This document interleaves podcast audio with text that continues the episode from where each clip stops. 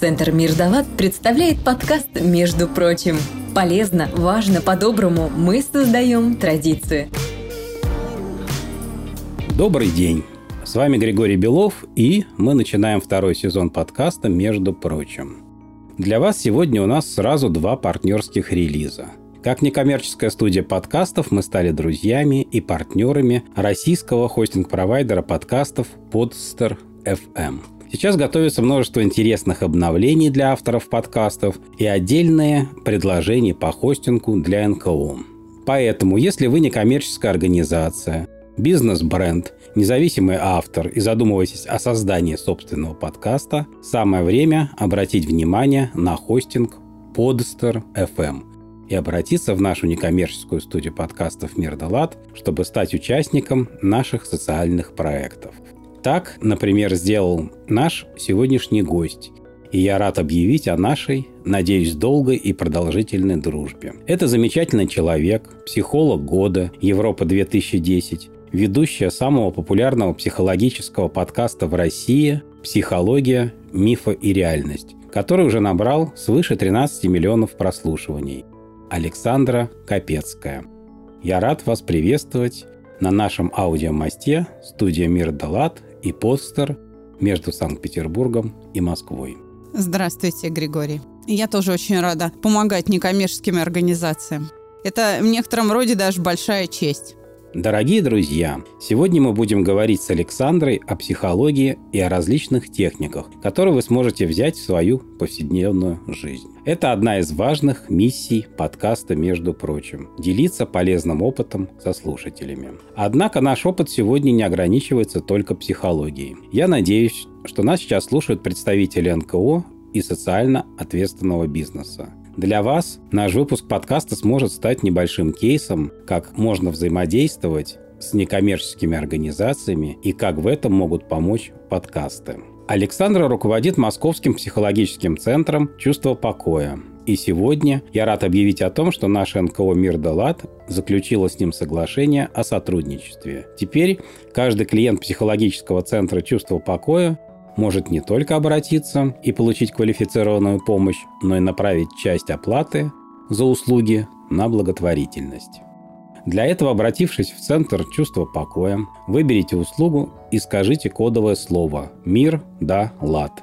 Либо просто сообщите, что хотите помочь детям. Тогда сотрудники Центра перенаправят часть вашей оплаты на благотворительность в НКО «Мир да лад». При этом цена услуг для вас не изменится. Александра, спасибо, что вы решили стать нашими партнерами и вместе с нами развивать благотворительность. Я надеюсь, наш совместный кейс станет добрым примером для других представителей бизнеса и НКО. Если есть представители бизнеса, которые уже помогают подобным образом другим НКО, обращайтесь в наш подкаст, и мы с радостью расскажем о вас и о той благотворительной организации, которой вы помогаете – а еще вы можете сделать благотворительное пожертвование здесь и сейчас.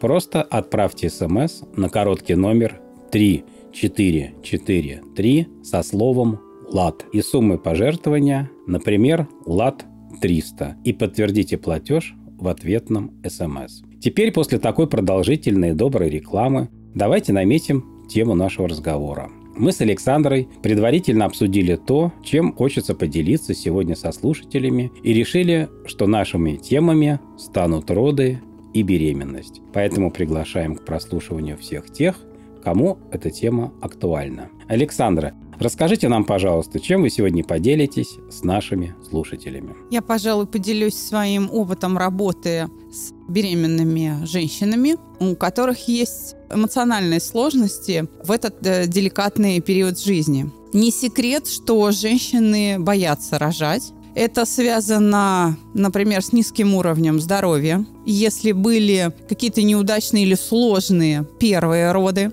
если тяжелая обстановка в семье, да, или женщина просто подвержена, скажем так, суевериям. И это может вызывать тревогу, страх, даже отчаяние, и это очень сильно будет влиять на течение беременности. И будет влиять негативно.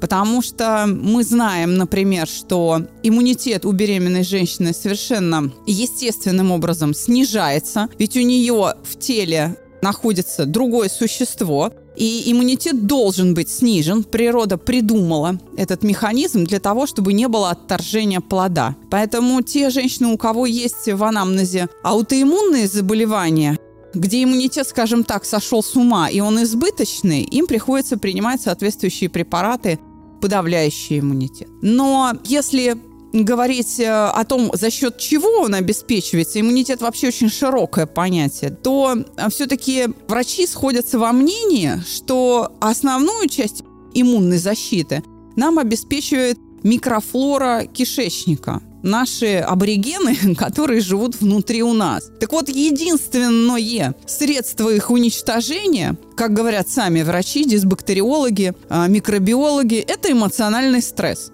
То есть микробиота кишечника гибнет под действием стресса. Им не страшны лекарства, им даже антибиотики не страшны.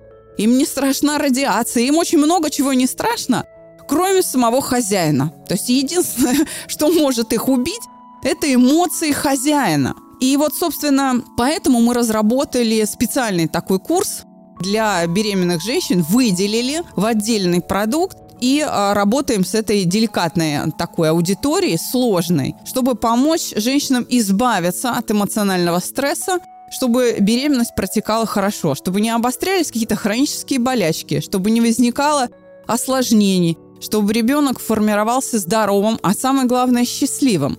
Потому что в период беременности происходит научение, то есть возникновение некоторых форм поведения. Ребенок может усваивать привычки переживания матери еще во внутриутробном времени, то есть еще в перинатальном периоде, еще внутри у мамы. И если он переживает вместе с мамой в большей части негативные состояния, скажем, тревогу, то он родится с таким тотальным ощущением опасности в этой жизни. И мама измучается ходить по врачам, неврологам, невропатологам, потому что ребенок будет плохо спать, он будет кричать, его будет очень трудно чему-то учить в период взросления, ему будет очень сложно сосредоточиться и поверить в себя. Такие дети часто сидят на ручках, и они не самостоятельны, они не могут оторваться от матери. Вот чтобы все это предотвратить, нужна психологическая помощь. Если мама не справляется сама, если она не в состоянии взять ответственность за свое эмоциональное здоровье, ей не хватает знаний или работают уже автоматизмы, то есть тело мамы перестроилось таким образом, что даже понимая вред тревоги, мама уже не может остановить. Это уже рефлекторным образом срабатывает вне зависимости от э, воли беременной женщины. И здесь, конечно, уже нужна профессиональная помощь, так же, как мы понимаем, что у нас болит зуб, мы не можем его сами себе запломбировать. Если еще там на животе, руках, ногах мы как-то можем себе помочь сами какими-то средствами самолечения или, дай бог, если мы сами э, являемся врачом, да, можем профессиональную помощь себе оказать, то когда речь идет о, скажем, лице или затылке, спине, вообще задней поверхности тела, уже возникают затруднения. Чего уж говорить о душе. Вот, собственно говоря, об этом я и готова рассказать, поделиться, что нужно сделать мамам, беременным, будущим мамам, чтобы предотвратить тревогу или избавиться от таковой. Вы сказали про страхи во время беременности. Неужели это настолько актуально? Это более чем актуально. И можно сказать, что половина беременных женщин испытывают тревогу в той или иной степени. Я думаю, что точную статистику вам могут предложить сами врачи, акушеры. Но в том числе на актуальность проблемы указывает огромное количество курсов по преодолению страха и тревоги, именно специализированных курсов именно для беременных женщин. Это представлено на рынке вот сейчас, в данный момент, в основном как онлайн-курсы. К сожалению, эти онлайн-курсы имеют один ну не то чтобы изъян, но такой некоторый потребительский недостаток. Они содержательно выражены в, просто в знаниях об акушерстве и гинекологии. И только. То есть, к сожалению, рынок не предоставляет, ну, такого, что ли, терапевтического онлайн-средства. А многим беременным нужна именно помощь в том, чтобы выключить вот этот психический механизм, физиологический механизм тревоги. И просто знать, что вот если у тебя то-то, то-то и то-то, то ничего страшного, это не опасные симптомы, не опасные состояния недостаточно, чтобы успокоить маму. То есть, если у будущей матери в семье, например, какие-то сложности, или на работе, то есть у нее какая-то сложная житейская ситуация, или низкий уровень здоровья, она не безосновательно боится то здесь просто получение знаний недостаточно, ведь у нее угроза реально существует. И она также реально осознает, что сил на преодоление этой опасной ситуации у нее может не хватить. И вот здесь как раз нужна профессиональная помощь для того, чтобы остановить действие эмоций. Вот это то, что не предлагается, к сожалению, подобными курсами, как чисто психологическая помощь. И мы решили восполнить этот пробел. А что делать тем, у кого замечаются отклонения в ходе беременности? Здесь нужно понять, какого характера эти отклонения. Если это, скажем, травматического характера или токсикационного, то есть вирусной интоксикации или там лекарственное пищевое отравление. Здесь я бессильно. Вы поймите, что здесь никакой психолог не поможет. Да, некоторые, скажем, приемы прогрессивной мышечной релаксации могут облегчить эти симптомы а, скажем, облегчить болевой синдром. Но они не влияют на источник. То есть, если у вас травма, то нужно ждать, когда организм заживит эту травму. Ускорить этот процесс можно только чувством покоя, вот так скажем, в момент выздоровления после травмы. А вот если повреждения какие-то или да, отклонения возникают как результат эмоциональной нагрузки, вот тогда да, тогда психолог может помочь. Давайте вы немного расскажете о технологиях и методиках вашей работы и чем уникально чувство покоя. Мы последователи научной школы, которая называется, это российская научная школа, психологическая, которая именуется саногенное, то есть оздоравливающее мышление. Родоначальником ее был профессор Орлов. В 2001 году он скончался.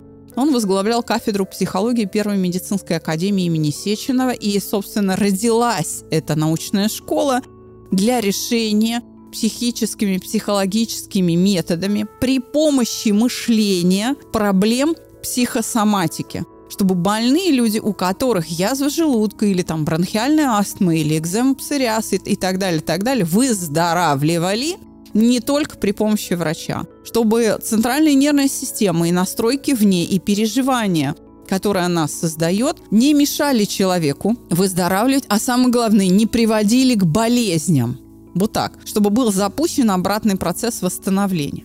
Откуда это берется? идея, откуда она вообще взялась, как Орлов к ней пришел. Он, будучи человеком-исследователем и имея кандидатскую степень по философии, блестяще владея диалектикой, когда начал заниматься психологией, понял, что все существующие методы, подходы, школы научные в психологии недостаточны, потому что они не влияют на узловой элемент, на эмоцию. И обратился, как философ грамотный, да, обратился к истории вопроса, к истории проблемы. Стал смотреть, а какие смежные дисциплины уже изучали эмоцию и ее механизм. Физиология высшей нервной деятельности, врачи, врачи-физиологи. И он нашел уже готовые исследования Петра Кузьмича Анохина, великого советского физиолога последователя Павлова, Сеченова. То есть вот эта школа научная. И там э, он обнаружил выводы, основанные на экспериментах, которые были неоднократно повторены, подтверждены и научное сообщество мировое – признает их, где он доказал свою теорию функциональных систем, в соответствии с которой смещение биологических констант и вообще заболевания могут быть рассмотрены как э, результат изменения настроек в центральной нервной системе под действием эмоций. Потому что эмоции – это процесс тренируемый. Если, скажем, вы пугливый человек, у вас такая черта личности есть, трусость, тревожность, то вы постоянно воспроизводите внутри себя вот эту тревожную реакцию страх.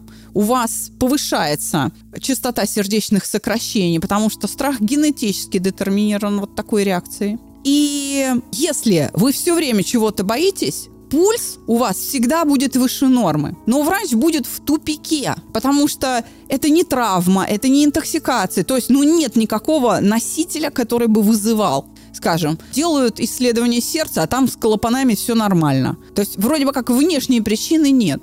Но тем не менее, она есть, она в эмоциях, потому что такая команда в сердце на увеличение частоты сердечных сокращений прошла сверху, из коры больших полушарий, вот так. И вот год за годом, испытывая страх, который вы же сами и создаете за счет актов мышления, центральный процессор перенастраивается. Он говорит, а, окей, Раз ты не используешь природосообразный коридор, например, 62-72 удара в минуту, раз ты чаще пользуешься 80 и выше, окей, биологическая константа смещается наверх и занимает прочно эту позицию. С этого момента врач диагностирует болезнь, у вас появляется диагноз – тахикардия.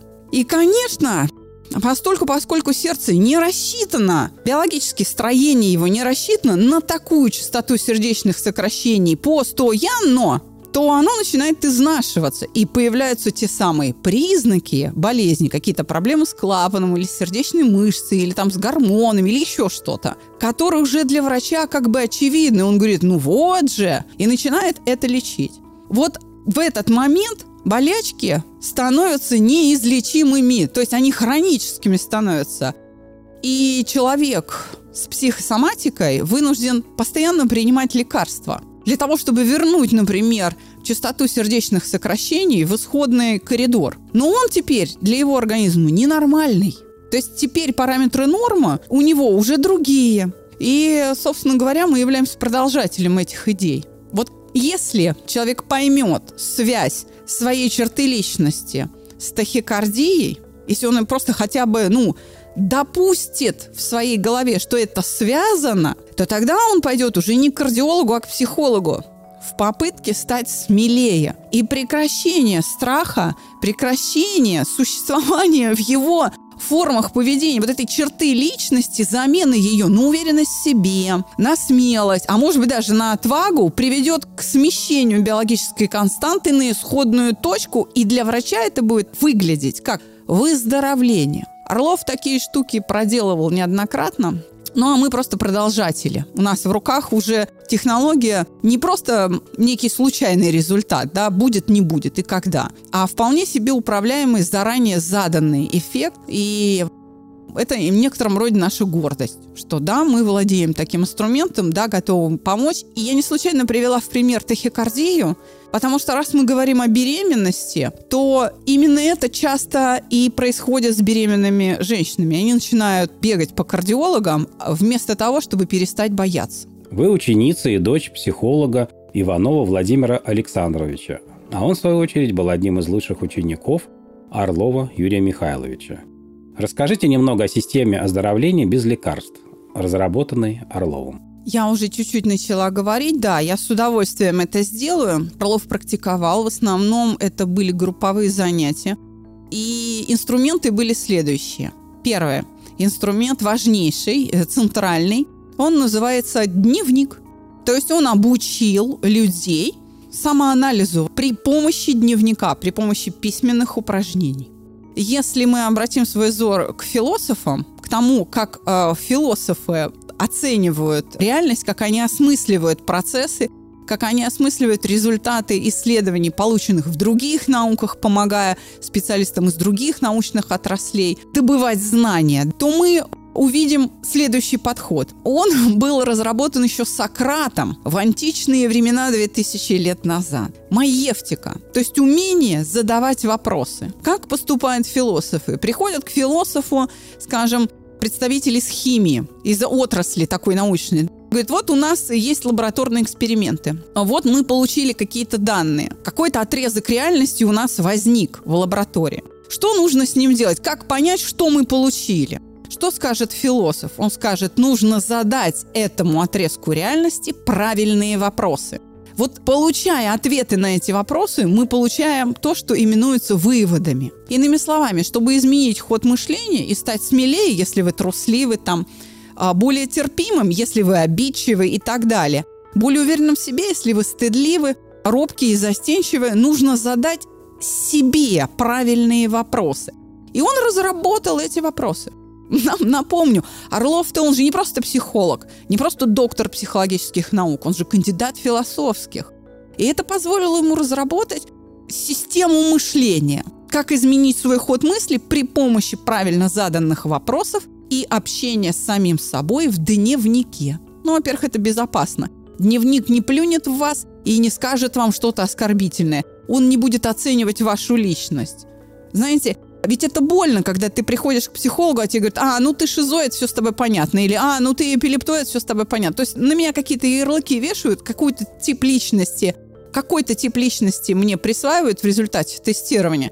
А что с ним делать непонятно, и может это меня очень обидеть, особенно если я там истощена уже хроническим эмоциональным стрессом, да. Здесь я общаюсь сама с собой. Я это делаю в удобном темпе для себя, и это позволяет мне продвигаться достаточно безопасно, то есть не ранить себя. Далее, он предложил интроспекцию. Интроспекция – это буквально взгляд внутрь, но для нас с вами это отделение эмоций от самого себя. Я, например, могу вести дневник в третьем лице о себе как о Александре. И я могу обсуждать некую Александру. Это позволяет мне отделить переживания от себя – и обезболить себя, если я в очень плохом состоянии. Смотрите, Григорий, давайте я чуть-чуть вас поспрашиваю. Вот если вы на улице находитесь, и рядом с вами, буквально вот под ногами у вас дерутся бездомные собаки. Как вы будете реагировать на происшествие? Во-первых, я постараюсь оградить окружающих, чтобы никто не пострадал. Во-вторых, с помощью подручных средств, например, ведра воды, попробую прервать драку, чтобы обезопасить самих собак. Для вас это сигнал опасности, да? Конечно. Вот.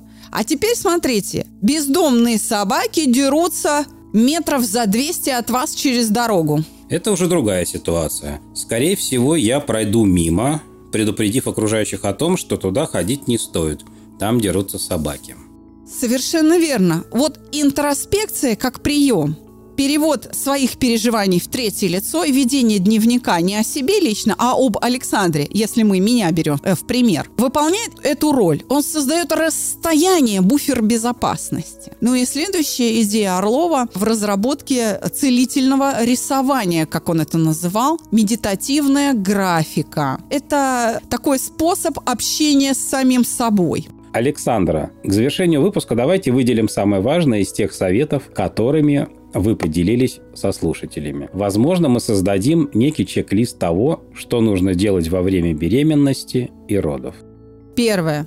Приобретать знания о беременности, о том, как этот процесс протекает, как будут протекать роды и кормление. Что нужно делать, что является полезным, что вредным для того, чтобы избавиться от суеверий. Суеверия причиняют огромный вред беременным женщинам. Беременные женщины, которые считают, что если женщина ест много рыбы, то значит ребенок будет не мой. Они подвергают себя опасности создания стресса для ребенка. Они могут себя вогнать в тревогу, и ребенок усвоит эту тревогу, которую ликвидировать потом врачи неврологи измучаются, понимаете? Ну и так далее. То есть нельзя браться, если ты упала, хвататься руками за живот, там будет родимое пятно или там и так далее. То есть вот от этих всех предрассудков нужно избавляться, просвещаясь. Нужно повышать свою осведомленность, чтобы избавляться от всевозможных э, предрассудков, суеверий и, и всякой ерунды. Это причиняет не меньший вред, чем там э, вирусная инфекция, травмы или неправильное питание. Это первое. Второе. Что нужно делать? Нужно принимать меры к тому, чтобы поддерживать свою психику в стабильном состоянии. Само собой это не произойдет. Мы же утром встаем и чистим зубы. Мы же понимаем, что у зубов нет самоочищающейся функции. Мы берем да, зубную щетку, начинаем чистить. Если вам в голову лезут неприятные мысли, вредные, вам нужно принимать специальные меры и никак иначе. Вы не можете бросить себя и своего ребенка на произвол этих вредных мыслей, на произвол этих автоматизмов. Учитесь успокаиваться и расслабляться. Это нужно делать целенаправленно и ответственно. Можно, если у самих не получается, можно использовать, конечно, поддержку профессиональную или нет, но поддержку. Есть литература, Есть видео в интернете доступные, эффективные. Ими можно пользоваться и даже нужно пользоваться. И третье, если вы понимаете, что все принимаемые меры неэффективны, то есть ваше состояние таково, что оно уже неуправляемое, и оно как бы воспроизводит саму себя, вот эта тревога, она сама себя воспроизводит, вы обязаны пойти за профессиональной поддержкой. Вот это самое главное. Нужно взять ответственность на себя и обратиться за профессиональной помощью. Да, конечно, да, конечно, нужны меры абсолютно такие физиологические. Правильное питание, правильный режим отдыха, правильная двигательная активность. Это все нужно, безусловно. Э, витаминотерапия какая-то. Все, ну, то есть это все нужно. Но это все будет бесполезно, если вы при помощи своего, скажем так, патогенного мышления вгоняете себя в тревогу, в стресс и тем самым мучаете не только себя, но и малыша еще не родившегося. То есть, если подвести итог вашим словам, то кроме лекарственного лечения важен психологический настрой беременных женщин. Он может сильно влиять на плод. Если происходит какой-то дисбаланс в организме женщины, то необходимо понять причину и устранить ее. А если не получается, то обратиться за помощью к специалистам, которые выявят причину и помогут выйти из ситуации.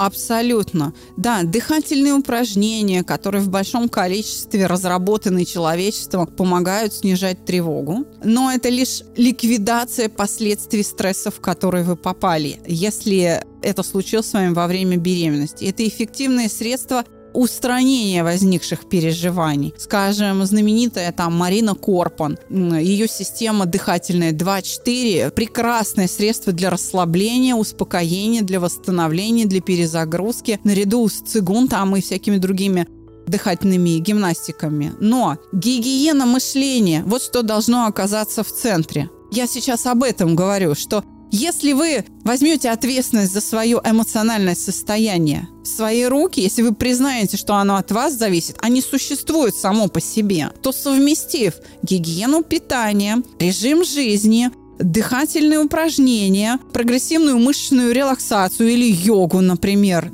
с способностью мыслить здраво, с избавлением от невежества и предрассудков, вот тогда все наладится, и беременность пройдет хорошо, и ребенок родится здоровым, и самое главное, психически здоровым, с хорошим таким запасом переживания счастья, который будет оберегать его всю его взрослую жизнь. Давайте вернемся в начало нашего разговора, где мы объявили нашу совместную благотворительную акцию. На самом деле к благотворительности приходят разными путями. Особенно ценно, когда к пониманию важности системного комплексного развития благотворительности приходит бизнес и оказывает системную помощь некоммерческим организациям. Еще до нашего с вами партнерства компания «Чувство покоя» оказывала и продолжает оказывать психологическую помощь на благотворительной основе. У меня сразу возникло несколько вопросов. Что вас лично привело к этому шагу? Что такое для вас участие в благотворительности? И что вы можете сказать своим коллегам и представителям бизнеса, почему стоит участвовать в добрых делах и что вообще об этом говорит психология. У меня никогда не было сомнений или вопроса о том, заниматься благотворительностью или нет, оказывать бесплатную поддержку или нет. Для меня это совершенно естественно. Знаете, я, наверное, воспитанная бабушкой советская девочка, которая там и пионерию, и комсомол прошла, и, в общем, и всякие награды, грамоты и прочее, прочее имеет. И я была очень вовлечена в эту общественную жизнь. И я могу сказать, что мир не без добрых людей, я себя отношу к ним. И это нужно делать не для кого-то, а для себя. Просто потому, что душа просит. То есть, еще раз, у меня не было выбора. Для меня это совершенно естественно было, когда ко мне, вы знаете, начинающему психологу пришла женщина с наградой государственной, очень пожилая женщина, у нее орден Ленина на груди.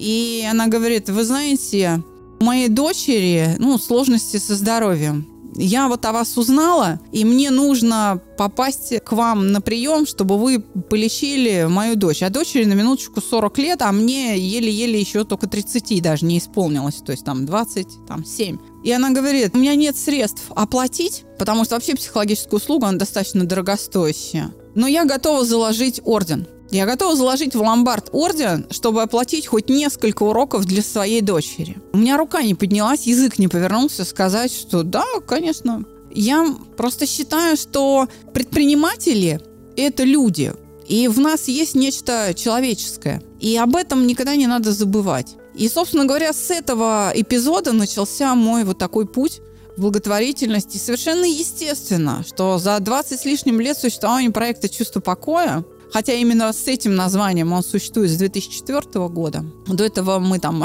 раз, разные проекты делали, но это уже не важно. За все время мы стабильно держим порядка 30% бесплатной помощи от общего числа обратившихся к нам людей. Единственная сложность возникает, когда вот в сезон, так скажем, осень-весна, желающих больше, чем мы способны переварить, нам приходится вводить квоты на участие, на бесплатную помощь у нас и, скажем так, распределять во времени вот эту нагрузку. Мы добавляем в группы наши терапевтические людей, которые ну, нуждаются в нашей помощи бесплатно, там, в определенном проценте. Еще раз говорю, до 30% ежемесячно мы обслуживаем бесплатно. Людей с онкологическими заболеваниями, если они предоставляют соответствующие документы, подтвержденные, да, диагноз, мы даже индивидуально берем абсолютно бесплатно. Особенно если это там тяжелое течение, тяжелая стадия, тут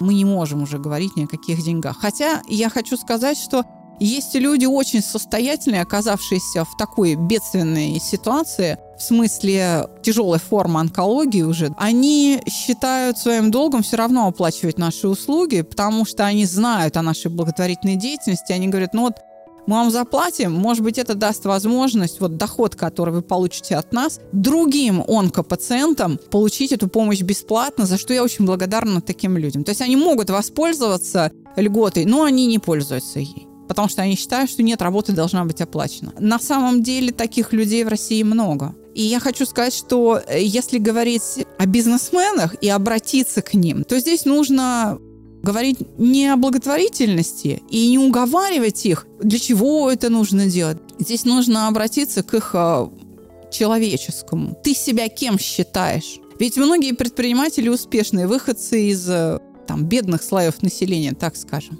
И многие из них, прежде чем стать успешными, не раз разорялись и поднимались обратно наверх благодаря тому, что кто-то им помог бесплатно. И эта благодарность не отдельно взятым людям, а человечеству в принципе. Я полагаю, что если мы способны быть благодарны некой абстрактной субстанции, именуемой судьба, мы способны на благотворительность. Этого достаточно для того, чтобы делать добро. Наш первый эпизод второго сезона подкаста «Между прочим» подходит к завершению. Обязательно подписывайтесь на наш подкаст «Между прочим» на всех удобных аудиоплатформах, включая Apple Podcast, Яндекс Музыку, Castbox, Google подкасты и другие аудиоплатформы. Ставьте нам лайки, звездочки, комментируйте. Подписывайтесь на нашу группу в социальной сети ВКонтакте. Это vk com slash мирдалат. Сегодня был интересный и насыщенный разговор. Здорово, что второй сезон подкаста начался с представления партнерских благотворительных взаимодействий с бизнесом. Возможно, наш кейс вдохновит и другие компании принять участие в развитии благотворительности, а НКО на нашем примере решат делать свои подкасты. Студия Мирдалат всегда готова в этом помочь. С нами была психолог, руководитель психологического центра «Чувство покоя» и просто замечательный человек Александра Капецкая. В описании эпизода вы найдете ссылки на сайт центра. Обязательно переходите по ним, знакомьтесь, а решив воспользоваться услугами, сообщите сотрудникам центра, что вы хотите помогать другим, и тогда часть средств чувства покоя направят на благотворительные программы, на адресную помощь детям и поддержку некоммерческим организациям. Оставайтесь с нами. Слушайте подкасты «Между прочим» и «Психология мифа и реальность. Александра, благодарю вас за интересную беседу, и мы рады нашему партнерству. Спасибо, я тоже очень рада. Всего доброго, дорогие друзья. До свидания. Мы не прощаемся. До новых встреч. Над выпуском работали я, ведущий подкаста и технический директор студии «Мир Далат» Григорий Белов, автор и выпускающий редактор Алексей Сухов, звукорежиссер и композитор Сергей Кузнецов, инженер проекта Александр Белов. Классно получилось. Между прочим, помогать легко. Отправь смс на номер 3443 с текстом «ЛАД-200», где 200 любая сумма пожертвования. С вами был подкаст Центра Мир Далат «Между прочим». Ждем вас снова!